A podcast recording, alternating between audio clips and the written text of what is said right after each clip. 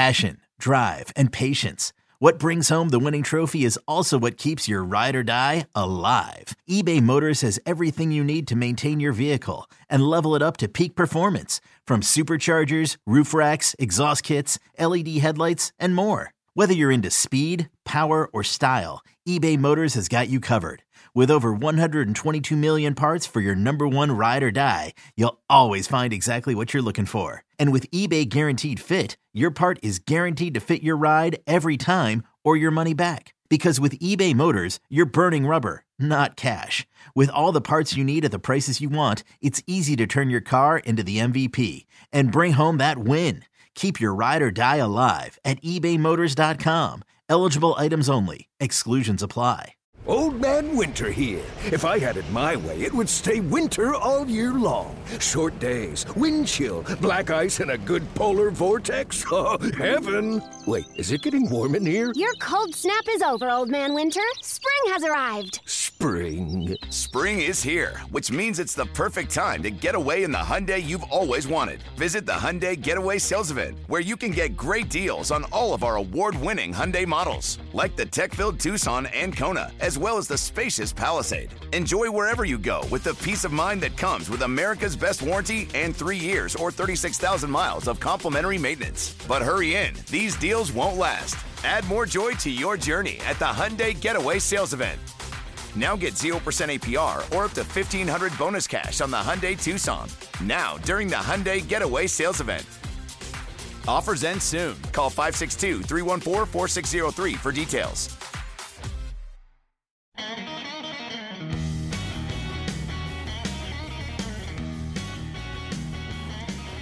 I don't know about you guys, but man, it's been a little bit of a struggle for me over the last month. Uh, here and there, scratching out some fish, scratching out a couple of flounder the other day, and a dink trout, or vice versa. I don't know. I just threw them all back. It's been a little bit of a struggle. We're going to get into that here on the Bite Me podcast. I'm John Lopez. That is Captain Scott Null, as he always joins me, and our regular contributor the one and only Captain Caleb from Captain Caleb TV. Caleb McCumber joins us. We got a lot to cover. We got a lot to get into. Don't forget, uh, man, we're over 4,600 now uh, subscribers, and we really, really appreciate that on the Bite Me podcast group page. Uh, we love it. We appreciate it. We like talking fishing with you guys. And if you guys want to do it every week, just subscribe and uh, you'll get an, an, immediate notice as soon as this podcast posts. Uh, pretty much anywhere you can get a podcast, you can get the Bite Me podcast, and we'll post it on the website as well at, on Facebook group page that I just mentioned. And uh, with that, let's get rolling, man, because we're going to talk about when and how to drift fish. I promised it last week, Scott, and we never got to it.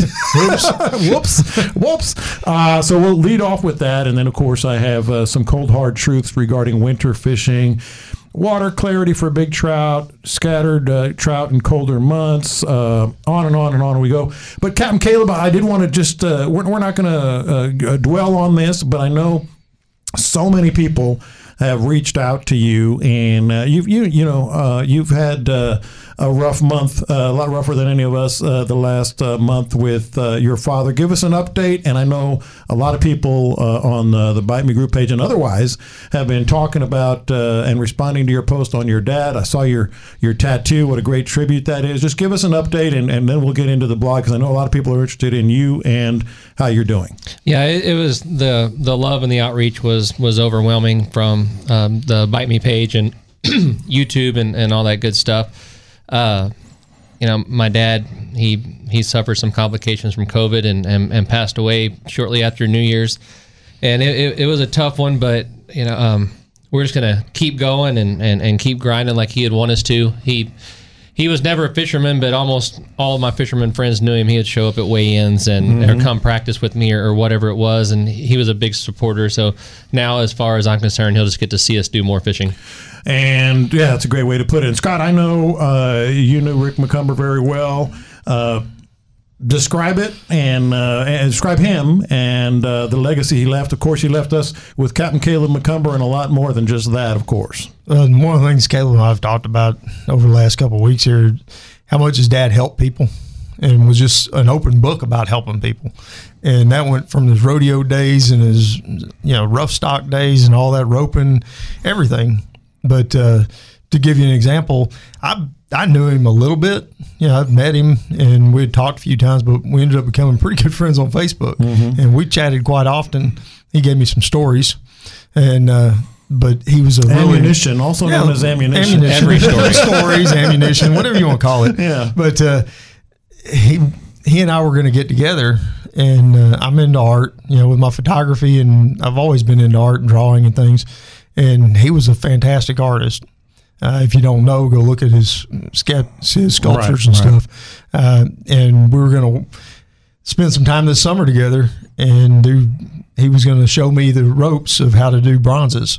Oh, And wow. we'd been talking about it for a while. Wow. And uh, I'll you know miss out on that. You know, I think that would have been a hell of a lot of fun to sit down with him and learn that. Yeah, then, that's what he did full time. He was a he was a, a sculptor and had quite a big name at it. Uh, and his website, we'll, we'll plug him one last time, is rickmccumber.com. And his his bronzes are still available. Uh, that's one thing that I'm carrying forward and using to help you know get my mom through all of this. And sure. the long time she's still going to be with us. Good deal. Uh, so I didn't want to uh, let the podcast go by without uh, at least uh, mentioning that. Uh, but let's let's uh, dig in. Uh, we didn't get to this last uh, week, but part of that is is is good news because we, we get into our conversations pretty strong, and we get a lot of questions and texts from uh, listeners. Um, drift fishing is something very easy to do, but there are there can be some tricks and techniques that make it better uh, for you. And I think a lot of people just say, "Well, I think I'll stop here, and let's see what we catch." There's a guide over there. I think I'll drift right here. Well, that too, that too. But let me start with you, uh, Scott, because I'm not going to say I've never done that because you sometimes you just raise your hands, you know, throw your hands up, and you're like, "Well, crap, I guess I'll just drift right here," Yeah. uh, you know. but uh, but when you're when you're when you're strategizing, as they say. Um, there are techniques to drift fishing, and and Caleb, feel free to just mix it in, and I'll sit back because you two guys have done this a lot at various points in your career. You know, strategy uh, with with drift fishing. Well, it depends on what you're trying to accomplish too. uh, I used to drift fish a whole lot down in Lower Laguna Madre, and I would get in an area that had a lot of potholes because the fish were always right around the edge of the potholes, and so we would set it up. We didn't have trolling motors back then with it, so we'd try to get set up where we could drift downwind over as many potholes as possible, and get get the right drift line set. Uh, did a lot of drifting in East Bay and in Galveston, and that was all about just knowing where the reefs were and trying to get set up to drift over the reef and doing it slow enough you know put out enough um, drift anchors to make it slow enough where you can keep up with your lure and keep contact with it. Uh, down in lower laguna i mean there was days we'd put out two and 3 you know and dean's famous you know for it's a five sack day. Yeah. and uh, I've never put out five on my own boat, but uh, I have done three. And there's times when that's necessary.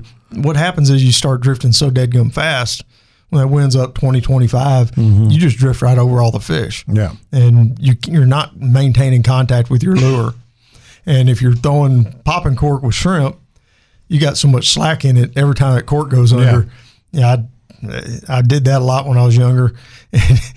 the cork goes under and you're reeling for you know two or three seconds before you can ever even feel it.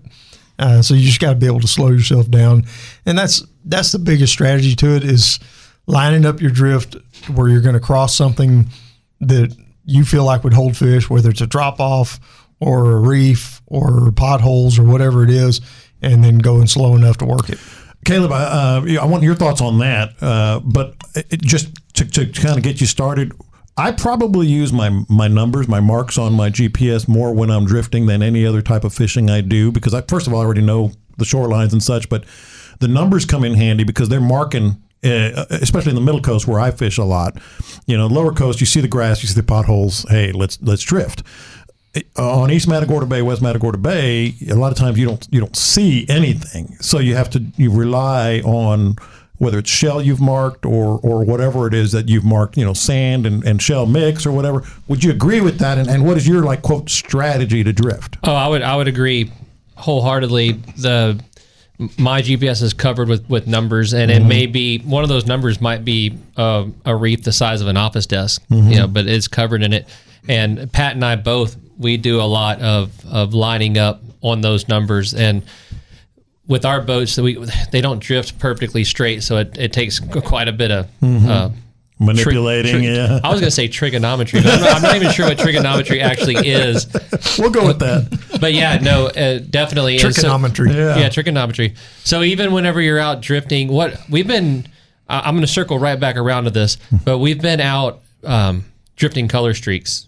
And That's been about the only way we would catch fish for the past 10 days is if the bay would streak up and give us color streaks. So while you're out targeting those color streaks and you're fishing along and, and I, most of the time out of the boat, I'm throwing a quarter ounce jig head. So mm-hmm. I'm getting down. And when I start hanging up the shell, whenever I get over where I hung that hung up that shell, I'm marking it on my GPS.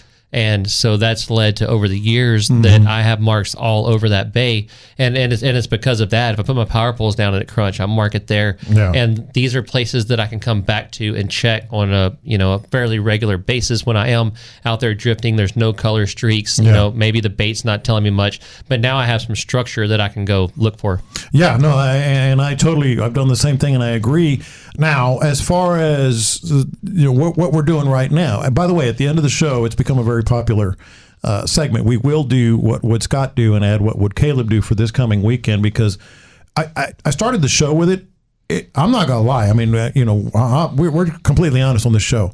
I've struggled lately, man. I mean, I have struggled. You, you want to know what Caleb did for, for, is going to do for this weekend? What's that? He canceled his trips. Yeah. That's what Caleb did. It's been bad. It it fishing. Now, I know we have listeners on the lower coast and they're going to say, no, man, I've been killing them. I'm talking about our experience from mid lower, where Scott is in Port Lavaca. I mean, excuse me, in Port O'Connor, all the way through Port Lavaca, all the way up here up to the upper coast. It's been a struggle. I've I was doing fine. Were you? Red, but you're sight casting redfish. Sight casting reds. We It's kind of doing hard to do in the wind and rain, though. No, I was out there on the good days. I didn't go on those wind and rain days. Not So, stupid. I'll go back to an argument me and Scott have all the time. Mm-hmm. I had a customer on Sunday. It was high pressure. We casted at probably about hundred redfish, and not they wouldn't even spook from the lure. They just Yeah. ran it over, and the customer goes, "This dang high pressure." I said, "Call Scott Null." Yeah. it matters. I'm with you on that one. and that same day, You were catching? we were catching them. he found a cloud of them. They looked like minnows. He said. I mean, it, literally thousands of redfish were circling the boat for three hours, and we had a blast. I mean, we had a great time. Yeah. And um, They open their mouth to get a breath that thick, they're going to suck a fly in. Yeah, like but the, I think the whole key to it was we were using smaller flies. We started off with a bigger fly. We weren't doing any good. We got some refusals. I mean, looking at thousand fish and throwing it into the middle of them, you're thinking, okay. But it was like at the fishing show with those damn little trout. I mean, you throw it in the middle of them and they'd move Yeah. and they'd get out of the way.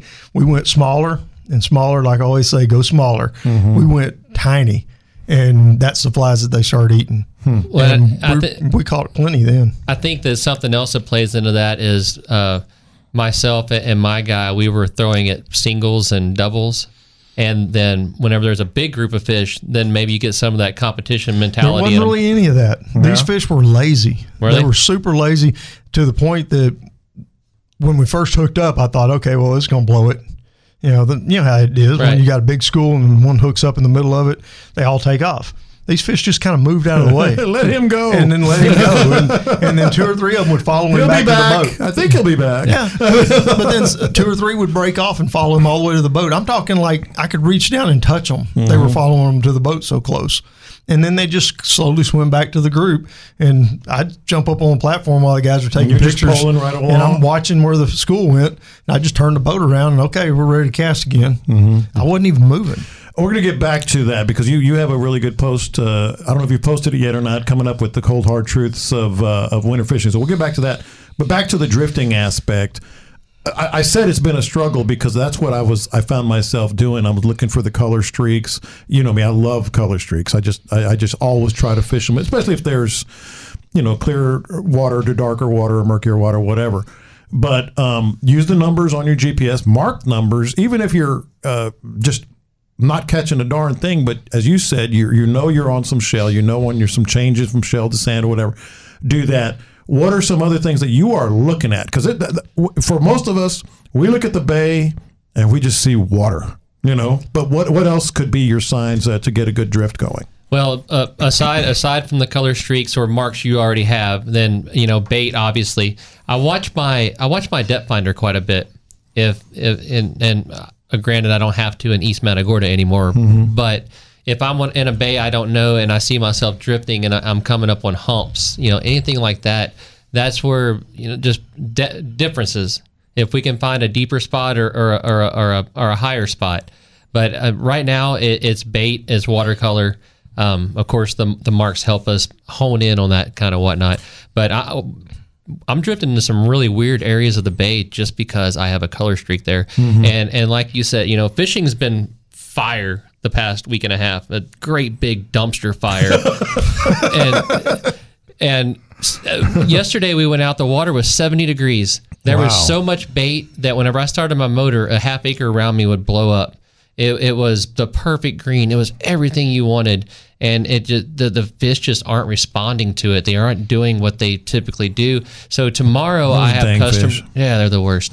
so tomorrow I have customers, and it's supposed to be blowing about 25 out of the north, and I know it's going to tear that bay up. And I honestly think I'm going to be able to catch more fish tomorrow in awful conditions than we have in the in the lesser conditions. But that's what I'm out there for. I'm going out there, and what I'm going to be keying on tomorrow, 100% is are color streaks in the water. You That- know, you know, Scott. Uh, and I've noticed. I'm sorry. I've noticed that a lot of the color streaks that we've been successful with for the past two or three weeks, there's is a color streak paired with bait in that color streak. Yeah. One, uh, I was thinking of Scott this weekend because uh, it- it's something that he he always talks about. When the water has been out, that's the other thing. The water has been so low, consistently low, uh, all over, up and down. The, I'm seeing pictures from all over where the water's just out. But I was drifting. You know, I would look at the shoreline, Scott, and I would see maybe some shell that jutted out in one area more than the other areas, and I just kind of went extended that and drifted down that that where, where it's, it figured the shell would continue, so I just drifted more there, and that's actually one of the few places I actually did catch a couple of flounder. Um, but but those are the other things you can do is just look at the shoreline and then drift out from from things like that. Yeah, depending on wind direction, what you can do. Uh, yeah, I've got some places where I'm at that I uh, the lagoon, Shoalwater and lagoon. I like drifting them, but I have to have the right wind. If I've got a south wind, it's just going to blow me straight across that thing, and it's a little short drift. You know, it's only you know 100 to 150 yards at the most.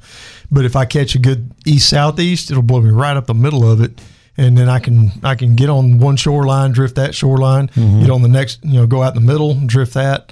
Uh, it, that's a big part of how you set up too, you know, as far as fishing some of these back lakes. Uh, but anything that you can see that you can key off of on the shoreline, uh, a grassy point that's sticking out, a cut that's going out through there, anything like that, if you can drift across it and be slow, be ready with your power pole too. This time, Oh, of year. yeah. that's a big Yeah. deal for me.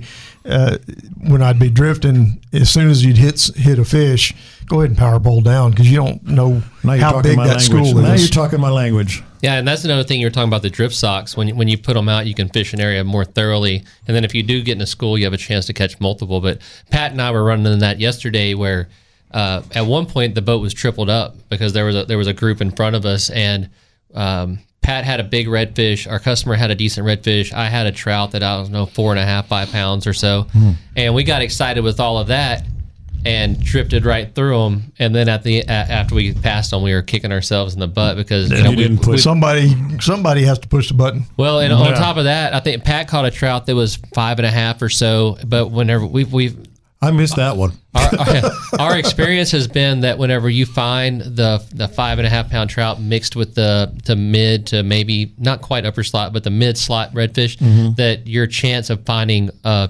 big trout is is better with that group of fish around. So, and but again, we thought we'd keep drifting and it would just get better and better and and. And, and, and it, it didn't. The, the wind was a huge factor yesterday. And again, I think Wind Finder says supposed to blow 25 out of the south and then turn around and 25 out of the north. And uh, about 70% of the day yesterday, the water was flat glass all day long. two gusting to thirty five. Yeah, well, yeah. Uh, and and so then, um, but when the wind would blow seven, eight, nine, ten miles an hour, and we could Yeah. drift, we would catch fish. But whenever it whenever it flattened out, it got it got real tough again. It's something, man. It's something everybody can do, and it's it's easy to do. But you know, kind of put put some of the odds in your favor. I want to talk about something that, that you uh, have you posted the cold hard truths yet? No, that's a video that I'm going to do this week, and the title of it is going to be "Cold Hard Truth." Uh, and that is about winter fishing, which is uh, we're in we're in the midst of that right now. So uh, give us a teaser. What is the cold hard truth? And then I want to get Scott's reaction. Well, I think what we're going to touch on is the fact that you know you, you listen to Bite Me, you watch my YouTube channel, you watch all this stuff, and and you get the perception that we just go out and smoke them every day. And uh, I mean, yeah, right. Uh, I think it, it, it, it's been a while back, and we were doing one of these podcasts, and Scott made the comment. He goes, "You know, if Caleb wanted to, he'd go out and catch a limit of trout every day." And I flinched. Is oh, what? I can. yeah, uh-huh. I can. but that you know, it- we're going to talk about the realities of of winter fishing. I think that was time of year more than yeah, yeah. okay. Yeah, not 365. yeah, yeah, yeah. Uh, de- Mid November, I could probably do it. But but that's what we're going to touch on is like the actual realities of this because I don't want people to feel like they they listen to, to listen to the show and, and watch my show and, and and then they go out and apply all these things and have a hard time. I've I've I've been I've had some unique customers in the past eight or ten trips and many of them have have they've made the comment that um, they thought it was them. But I've sat there and watched them fish all day long. They're making Yeah. the right moves. They're doing the right things. It's just it's just winter fishing. That's how it is. And so we're going to expand on that. I uh, Scott, I want to get your thoughts on on that uh, the, the cold hard truth. But I told uh, I mentioned this on a previous podcast. I I had uh, our program director who you you met one of the days that I had him out there. I've had him out twice, and it was brutal. Oh, yeah. And I told him, I promise, I promise, it's not all BS. That, that's whenever Pat and I walked so far from our boat trying to find a fish, you had to come pick us up and take us back to our called, boat. He called the water taxi. I did. I yelled at Pat. I said, I said, hey, I think Lopez is out here. And Pat goes, really? I said, I'm going to call him and tell him to come pick us up. Pat Mm-hmm. goes, that would be awesome. and of course, uh, I got there and uh, and I figured I'd just open a new business. It's uh, the Uber. It's the waiter Uber. Waiter's Uber. Can't catch fish. if I, Transport the fishermen. If, if I'm having a rough day, I'll pick up the waiters and take them back to their boat.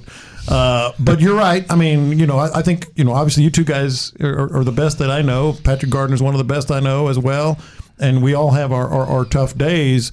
But what is your cold hard truth about winter fishing, Scott? It's what I've told several customers over the last couple of weeks. Uh, we're going to either hero or 0 Mm-hmm. and I don't know what it's going to be from one day to the next. Honestly, I know that I know where I found fish yesterday. Yeah. I don't know if they're going to be there today. Uh, the weather's changing so fast. You know, like Caleb said, we're getting hard south wind. We get a hard north wind. Uh, temperature drops. Temperature rises. I mean, it, there's so much going on with the weather, and it's moving these fish around quite a bit. The tides are dropping way out. You know, like you've seen over the last few weeks. But then all of a sudden, you get that strong south and pushes a lot of water up, scatters the fish again. Uh, so that's that's why I say when I leave the dock with them, I'm perf- I'm brutally honest with my people. Yeah. yeah. I tell them I said I had some guys that just called me last minute, the ones that we when we found all those redfish. And he said, "What do you think our odds are this afternoon?" I said, "I don't know. I have no idea." Yeah. And uh, it was an afternoon trip. They duck hunted in the morning, and they wanted to go fish for a little while. And I said, "I got an idea. I don't know if it's going to work, but I've got an idea." The first 500 yards, 600 yards, maybe a thousand yards of shoreline we pulled, we did not see a fish. Man. Nothing. I mean, not a sheep's head, not a mullet, nothing. I'm just on this white sand looking around going, uh oh. Yeah. Yeah. Well, here's that zero that I was Yeah. talking it's about. time to start telling some funny stories. and then I saw some bait, and there was a little bit of flickers of bait up, up a little bit tighter to the shoreline where I didn't think it was deep enough for the fish. I moved up there, and lo and behold, all these redfish. And that was one thing when you were talking about the size of the fish mixed in. These fish were anywhere from nine inches to 27 inches. It was crazy. I've, I've don't see never seen a school of redfish look like this. It would be five or six little bitty ones swimming together next to a really big one, and I've never seen that.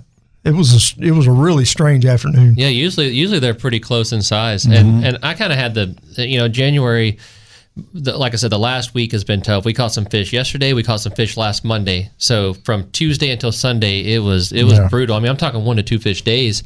Um, before that, I was having it was an every other day pattern. Mm-hmm. Every other day, I would smoke them. Mm-hmm. But the days in between doing, you know, similar stuff. But I feel like in Texas, you don't really get winter until January. December is kind of extended fall around yeah. here. You get those 70 degree days. Right. and yeah. So yeah, you know, we'll have we'll have the the tide will drop, then it'll drop lower and come back a little bit, then drop lower than that, and then come back, and you have west wind, east wind, north wind, south wind you know water temperatures. The water temperatures were you know low 50s and the tide was two foot out. Yeah. Yesterday we were on a normal summer tide, and the and the and the, and the water temperature was seventy. and I mean, it's just the time of year that there the and and this year more more so than any of them that I can remember really is the pattern hasn't really established itself. There had nothing. It hasn't gotten to the point where uh, I, I will go back to 2017. There was mm-hmm. a group of fish that were behind a certain reef, and after four days after every cold front on the end of an outgoing tide, you could go catch eight pound trout. Mm. Just guaranteed. It was going to happen. They, they, they were there for two and a half months. Yeah. That's just hasn't happened this year. It, it's it's an I can't year. really recall having 70 something degree water temperatures in No. January. No, and- And, that's happened twice now. We had it the first week of January and then we've had it this week. Right. In between, it was, like you said, 58. yeah. That That's such wild swings. I mean, it, it, just doesn't happen. And I think it's got our fish all screwed up. Well, it does, and and you know this whole show is going to be, be kind of dedicated. You know, we like to do it in, in a timely way. Uh, you know, with, with what's going on in our worlds, and, and I know for for sure our listeners' worlds. We're talking about winter fishing. Um, this is kind of the the time when when we talk about. Well, then what? What is the answer? I mean, you guys are you know, you, you do it. You do it every day.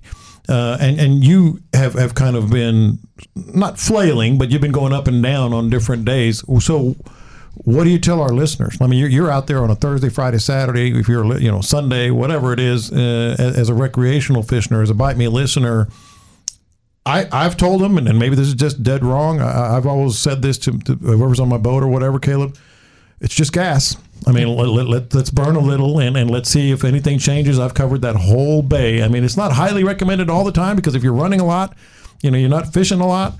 But I burned some gas. I mean, I don't know what your thoughts are. Yeah, you know, Pat. Pat, we were running past Bill yesterday. He made the same comment. We were way west. The wind died. We the the drifting died, and Pat Pat said it's only gas. We ran all the way to the east end, Yeah. and you know tried to wade over there some. Um, I think that if you're a bite me listener, uh, you're already you already have the mindset that you're here to get better. So whether you go out and the fish are biting or not, if you go learn some new structure or maybe you know when you're out there a certain set of conditions happen and you learn hey this part of my bay streaks up and does this with these conditions happening then you've still you've actually done better than catch fish you've set yourself up to catch fish you know 10 20 more Not times just that day. Right. You didn't just go catch fish that day. If if you just go drift one spot and catch 30 fish, you caught some fish. Great. Um, you probably didn't learn a whole lot. Mm-hmm. So those those tough days, those are what makes you a better fisherman, in my opinion. Scott, you're, you're saying that. You say that all the time. I mean, and it's how you become what you are. Uh, if, if you're having a hard time, go exploring, Mm-hmm. go look around. Uh, hell, I found a new spot last Friday. I found a new little lake. I've never pulled into it. I've been by it, Mm-hmm. but we weren't catching any fish. We were moving down the shoreline right where I'd had all those other fish right before that. And we're working our way through there, and everything's looking pretty good. I mean, baits there, no redfish Yeah. and the water was up just about another six inches higher than it had been. And so I scooted off into this little back lake that I've never been in before. It was loaded up with redfish. That's news right there. I that mean, you it- didn't have that there was a back lake you hadn't been in. Yeah, I mean, well, it was more down towards Caleb's direction. Okay. and uh, so I, I don't know. I just I've been by it. Mm-hmm. I've pulled the outside of it, but I'm usually catching fish outside of it. Yeah. So I've never bothered going in. Uh, this day it wasn't. You know, I was struggling a little bit, so I went exploring. Mm-hmm. Nailed it. I mean, we spent two hours in this small lake, going in circles chasing redfish. I call that spot Redfish Lake. Just the name you gave it. No, that- I, I, I had. It's been a long time ago. Whenever I, I I actually waded into it, and uh, it was loaded. Oh, yeah? it was loaded. I'll never wade into it again, though. That was the most miserable wade of say, my Oh, life. was it one of those good, that goes that's up to not your a knee? good wade. It, it was funny. The first, oh, it is terrible. And it's like this this loamy, sandy mud, and the, the grass is in it real thick. So when you try to take the next step, you hang. I mean, you can't even take long steps in it. Yeah. But I, well, the first time I ever waded in it, I went back to the back of it, and um, there was a there was a castaway fishing rod, and it was turned upside down and shoved into the mud like a stake. and I looked at that, and as I'm huffing and puffing trying to get through this thing, I thought this guy didn't want to carry his rod Is that anymore. marking a grave? Yeah. Is that, was that marking this was it. This is far as It's I like could you go. put a helmet on it, you put a wading belt, put, put one of those Wade Right, my buddy uh, Tim's Wade Right wading belts on there, like they used to do in World War II. Just Right. marking. I mean, that- that's why I pull. Yeah. That- know. No, I, if I go back, it'll be on your skid. I I've gotten a little wiser with my age. I used to wade like that too. I don't do that anymore. It's it's it's a love hate relationship, man. I mean, uh, it's more hate than love at this point in my life. yeah. I, I got no reason to get out of the boat and go wading up there. I can I can push my boat through there. It- it's funny how much you know Scott being from Port O'Connor and me being from Matagorda, how much we uh, cross contaminate, I guess, if you will. Because Scott called me and he's telling me about all these fish, and I said, "Well, man, you know what? There's a spot right down here that I really like to go and I like to sight cast at." And Scott goes, "Oh yeah, that's where I was at." And then he starts talking about this lake, and and I was like, "Well, does it have this there? Does it have that there?" And Scott's like, "Yep, yep, yep." I was like, "Oh yeah, that's a good one too." You know, we're we're two and a half hours away from each other by truck, an hour by boat, but we're still you know bumping into each other. But see, I- what y'all are talking about is what Scott and, and you just mentioned. You've learned all these things on bad days in the winter, probably. Oh yeah, You know? yeah. I mean, that's how I, I learned to green so well. Yeah. I mean, from duck hunting it as a kid, beginning, but then once I started poling it, uh, we got a mutual friend, Thomas Barlow. Mm-hmm. He got into poling skiffs after, well after I had. You know, I'd been doing it for several years. He buys a poling skiff, and then he kept calling me, going, "Hey man, I found this new lake." I said, "Really? They dug a new lake?" Uh-huh. Not that new. and he's like, "No, no, you've never been to this one." oh yeah. Oh yeah, I have. and he, I'd start describing it to him, and he goes, "Damn, I gotta go look for another one." Gotta go find another new leg. So speaking of Thomas, did it have 500 hammers in it? That, Oh that- yeah, of course. but only Thomas can catch them. Yeah, Yep. yeah. I guess it's Thomas. Twenty six inch nine pounders. Yeah, yeah, yeah, yeah. the hammer. Turns out we do know the same guy. You know, I mentioned uh, our buddy Tim and Jason over at uh, uh, Wade Right and, and the wading belts. I like the Madre Sling and the big belt. I he took care of us. This is for our listeners. So so this is this is really really cool. He sent this to me. He goes, man, you guys, uh, you know, I'm, he's a member of the of the the Facebook page. So he's got this bite me combo uh, that's going to be on their website, uh, coastalfishinggear.com and uh, it, it's it's all kinds of cool stuff uh, with the belt and the back support, the rod tube, large box, small box, blah blah blah. But it's it's a pretty big. Uh, it's like a hundred and ninety dollar value, and for our listeners, he's doing it for like one forty nine ninety nine. I got to mention that because that's. I mean, we try to help our fishermen, uh, our listeners. Uh, definitely want to help them with that, and so I, I did want to mention that before we get to the next topic because that's a cool deal just for our listeners, and of course.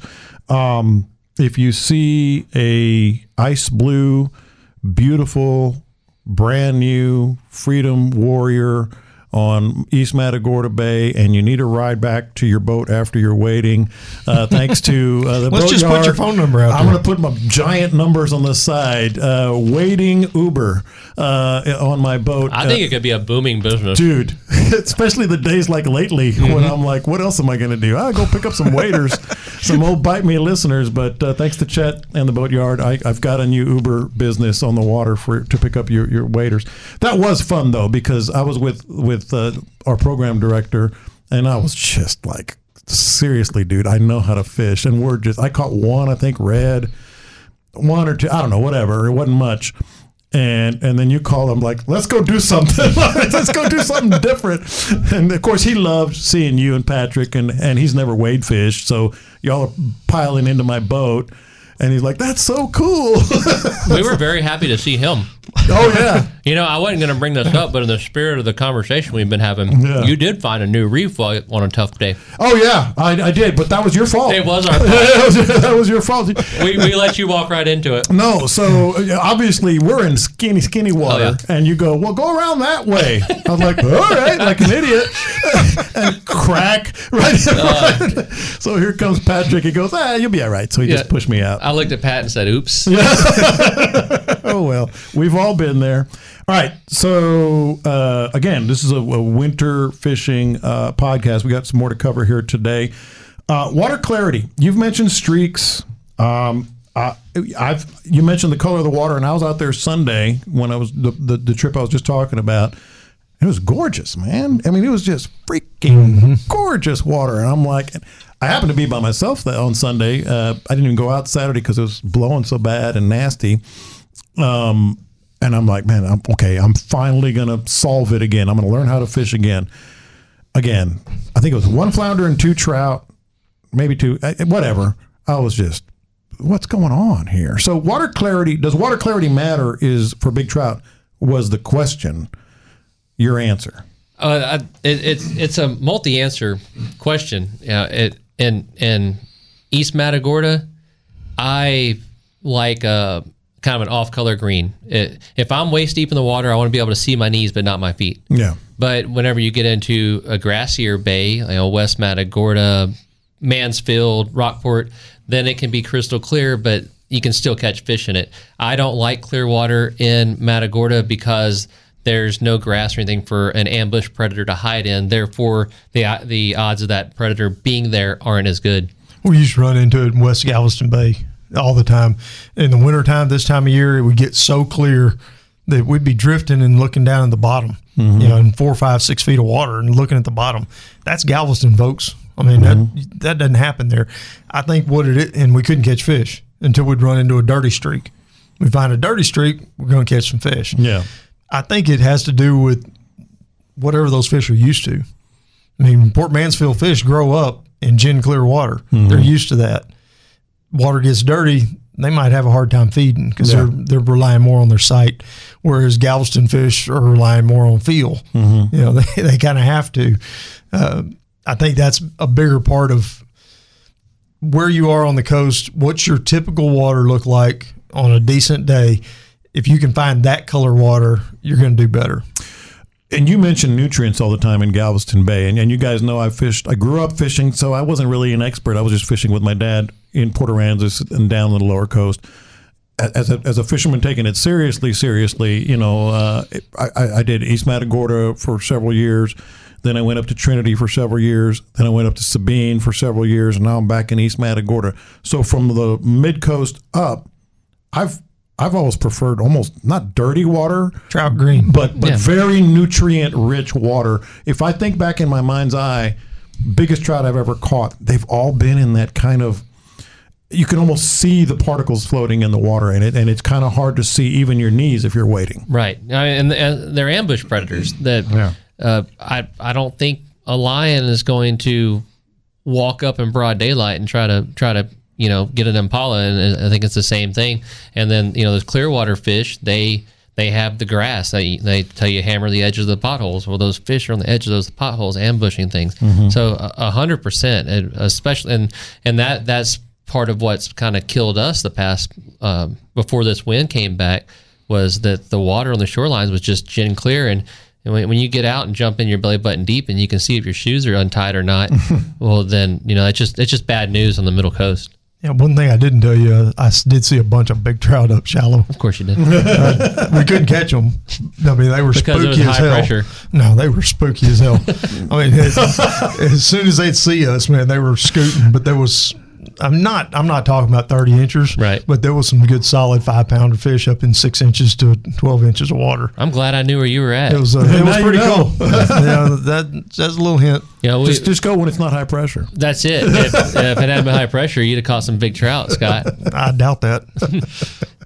I actually had a listener. Uh, I don't know if it was a message or they posted it on the Facebook page. I talked about all that stuff that, especially in the summertime, when you see the little webs catching onto your line or your rod. I just just have a sandwich because you ain't gonna catch anything. And he's like, dude, I never noticed that before, and and you were 100 percent right. Uh, that stuff matters when, especially in the spring and summer, when you see that stuff, the little whatever they are. What are they? It's it's got it's spider web. yeah. Uh, it's spiders uh, when they I call them webs. yeah when they reproduce and all the little baby spiders make these little parachutes. Mm-hmm. Yeah. that's how they scatter. And if the pressure is enough for that to start sticking on your It, pu- it pushes it down. It pushes it down out of the pressure. atmosphere. That's yeah. the pressure. Don't even you ain't, you ain't gonna catch. Uh, it's gonna be very hard. We've we've had we I I have bite me listeners on the boat pretty regularly, and um they we we saw some webs this week, and that's the first thing they brought up. You know what followed the webs? Uh, I've never had this happen. I, I want to see if Scott has. I was in a back lake fishing two or three days ago, and I look around and there's these flying ants stuck to my arm. And I thought to hmm. myself, you know, we'll be we'll have a symbiotic relationship, Mister Ant. I'm gonna let you, and, and I'm wearing long sleeves, and you know, col- I was like, I'm gonna let you sit on my arms, and I'm gonna give you a place to rest, and you're just gonna sit on my arms and leave me alone. As long as we do that, we're good. And a herd of those things hit me. They went down my shirt, and they they bite like yellow jackets. I mean, I had to quit fishing. That I was, much? It was abs. I thought I was gonna have anaphyl- anaphylactic shock. I mean, I thought I was about to have to tell three customers we got to go home, Yeah. man. Have you ever had a, a flying ant swarm get you? No, Me either. Until until I Friday. am. no. Terrible. Well, hey, when they start flying on your arm, you knock them off. I, I did get hit by. It's a summertime thing, getting those damn little horse flies. Oh yeah. I got bit by one of those the other day. Those do- It went up my pants leg and got me on the calf inside my pants. oh my god! It fired me up. I was I was landing a fish for a guy. And I'm la- leaning over the side of the boat, and I got both hands full. And I mean, all of a sudden, my calf is on fire. Uh, yeah, those things. we- we those did- things are no It- joke. it's nicer when Charlie's licking it. did, did some slapping. All right. So, uh, okay. So we, we we've covered all that stuff. Another good question um, from a listener is about you always hear people talking about scattered trout, which I think is a lot of times guides guides speak. You know, oh, they're scattered because they don't want to tell you a whole lot. You know about what's what's going on. But trout do scatter, uh, especially in these months. I, I I sent you a link, Caleb, and, and I know it has to do with more uh, upper upper coastal in Louisiana. But what what are your thoughts about what we were just talking about? One day it's here, the next day you have no idea where they're going to be. They scatter, whereas they're more predictable in the spring and in the fall. What are your thoughts on that? Well, in the, in the spring and the fall, the and, and first off, that that was a really good blog, and it was on the Speckled Truthers page, which which I, I don't have y'all had Chris Bush on the show? I have not. Be I- happy to do it. I would uh, ten out of ten recommend. Yeah. But I, I think that that you know in the spring and the fall you've got you've got bait hatches that are coming out of marshes, so you can really target your drains. And when you find the fish, they're they're schooled up and they're working together to eat a bunch of small bait. And that same thing happens with our redfish just as much as the trout. Is when there's wads of small bait, those fish will school up and and they work together and they you know they survive at that rate. In the wintertime, that now now we're eating fin fish, and it's usually you know Yeah. Two, three, four, five inch fin fish, and the fish they they're not as schooled up, and they're going to follow that bait. So yeah, you can you can go and, and catch a bunch of them in one spot one day, but if that wind moves that bait a little bit, or the current, or anything moves that bait, then those fish are going to kind of go with that. Well, the the current and the wind's moving what the bait fish are eating on. Mm-hmm. You know, they're eating the plankton, and there's not as much plankton this time of year. Uh, you know, that's why we have cleaner water. That's Yeah, why the water's yeah. clearer. There's not as much algae and plankton in there, and that's what the mullet and shad and all that feed on. Mm-hmm. So when the wind blows, it blows that to the other side of the bay, Right. Or it blows it down the shoreline. Uh, same thing with the currents. Currents move that that stuff in and out.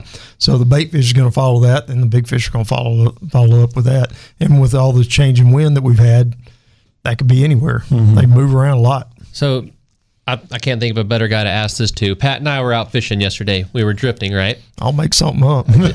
Well, I, I think it was plankton. Just glad he's not asking me. But, that- this this yeah. sounds like a good question. So the the the bay is flat smooth, and with our with our coasters on, we can see down in the water. You could not see this without polarized glasses on, but with our glasses on, it looked like we were coming up to a bunch of color changes. Except the color change was like a uh, like a somewhere between a tea and a coffee brown. There were streaks of brown everywhere, and in these streaks of brown were just thousands and thousands of mullet that were in these brown streaks out in the water. And I, I, Pat and I, I, I'd never seen that before. Maybe the water hadn't been smooth enough, or the sun hadn't been right, because it, it was a little bit hard to see it. But it, it, it- imagine, imagine Like you- tentacles almost? Like no flares? No, no, no. This this was uh, imagine that that you had some green seawater and you dumped your coffee mug into it, and that cloud of brown that Mm-hmm. Oh, it would gotcha, make it. gotcha. But these this was acres of it. It would have green water mixed with with with this brown Mm-hmm. water, and then everywhere there was brown water, completely loaded with mullet. And I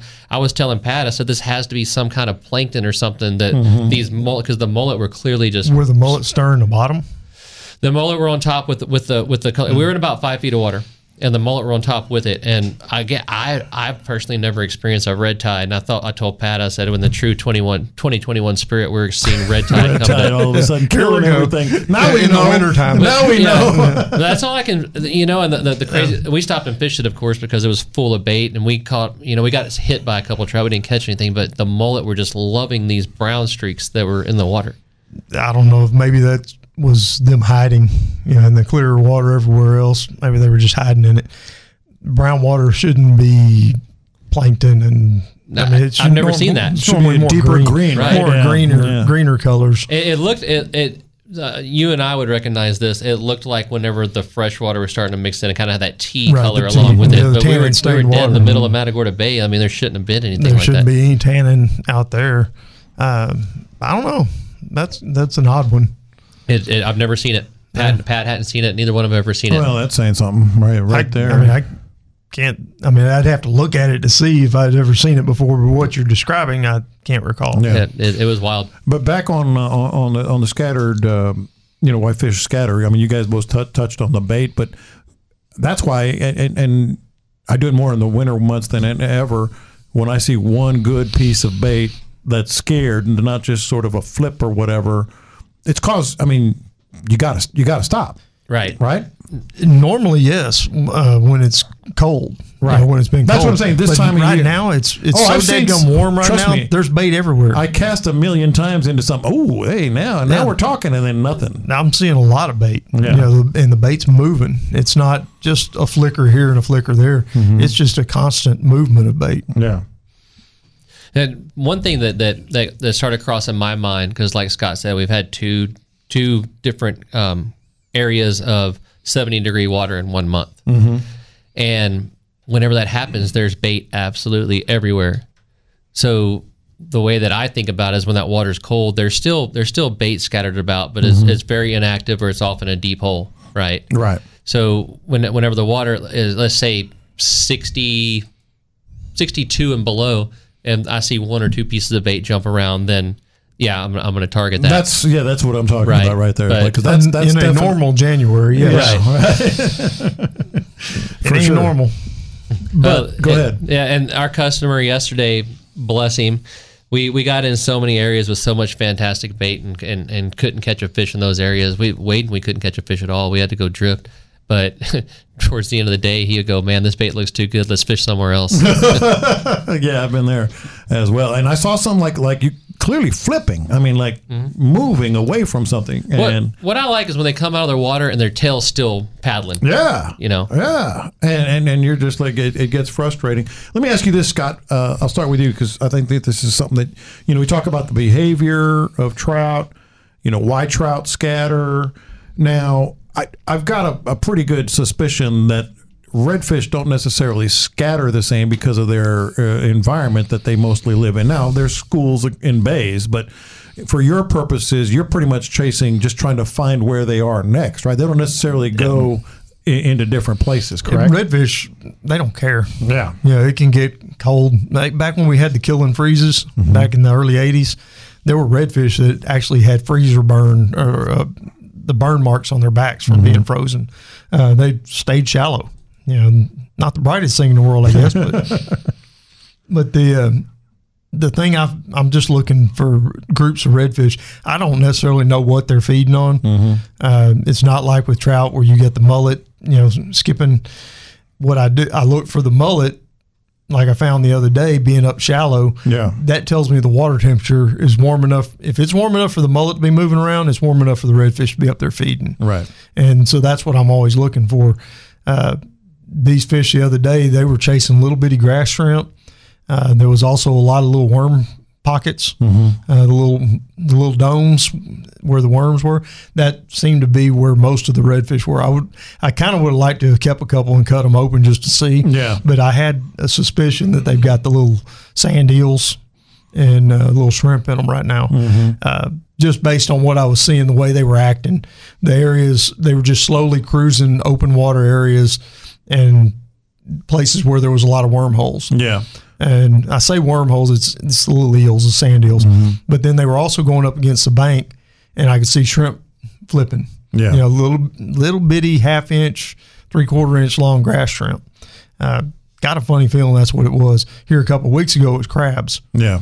Um, I had a buddy that caught a whole bunch of trout and reds Mm-hmm. in a back lake during the last warm spell, and uh, he said, "Man, you're not gonna believe this. I cut them open and the trout were full of crabs." he said, "I've never seen that. They were little dime to quarter size crabs, and their bellies were just absolutely stuffed full of them."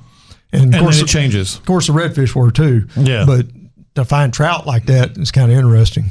Well, let me ask you this, Caleb. Um, we always talk about you know the, the fishing for trout during uh, uh, winter months when the sun comes up. Maybe they go a little more shallow. We've talked about it. What's your experience with redfish in terms of the temperature during the course of the day? You know, as far as like their behavior, deeper or shallower. I they'll they'll move up a little bit. You know, and Scott and I when we fish for redfish, we're fishing lakes where uh, the difference in depth is maybe six Yeah, it's inches. you know. marginal, yeah. But what what what I will see them do is they will kind of get up on the flats a little bit more, but they just become more active and feed a little bit better once once that sun starts warming them up. And that that's the biggest It's difference. more of a trigger. yeah, I mean, I've had several trips we were sight casting in the past four or five weeks Mm-hmm. where I could see the fish moving around early. But, you know, I told my customers, let the sun get up, let it warm up. And then about 10, 30, 11 is whenever the bite started happening. And then we would catch fish from, you know, 11 to 1 or 2. And then they would start kind of slacking back off. And in fact, the, the day that I saw you Mm-hmm. was the same way. It was a slow morning until about 10.30. And then from 10.30 until 1, you know, it was almost everything we shot at, you know, bit. Because they were Yeah, they were triggered. Yeah, Right. The best day I had, I didn't even leave the dock until one o'clock. We talked about that. I think you texted me. Yeah, it was it was one p.m. when we mm-hmm. were leaving the dock. Yeah. and we had fish all around us from the time we got there. So you're looking at not just the temperature, but also all the other signs, the, the movement of the tide, beginning or end of the tide. Or well, whatever. it was just it was a cooler morning, and I knew it was going to be bright sunny, and so I knew that the with that bright sun, no wind, it was going to start warming the flats up. Mm-hmm. And once the flats got warmed up, then the fish were going to react to it, and they'd start feeding. Early in the morning, I doubt we'd have done anything. Yeah, yeah. All right, get your uh, get your weather apps out, get your title apps out, get your everything out that you guys. Uh, uh, I know you guys have. Uh, good good segment here that everybody's really uh, gaining traction because uh, a lot of people going fishing. All right, this weekend. Uh, this usually posts on Wednesday. People maybe knock off a couple of days. What would Scott do? And we're going to add what would Caleb do if you're going fishing this weekend? And I know that's a loaded question based on the entirety of this show that we just did. Uh, but hey, sometimes you're really angry and it's the only day you have off all month. You're a shift worker, whatever. What would Scott do? We'll start with you. Just put that map up there on the wall and throw a dart at it. That's where you start.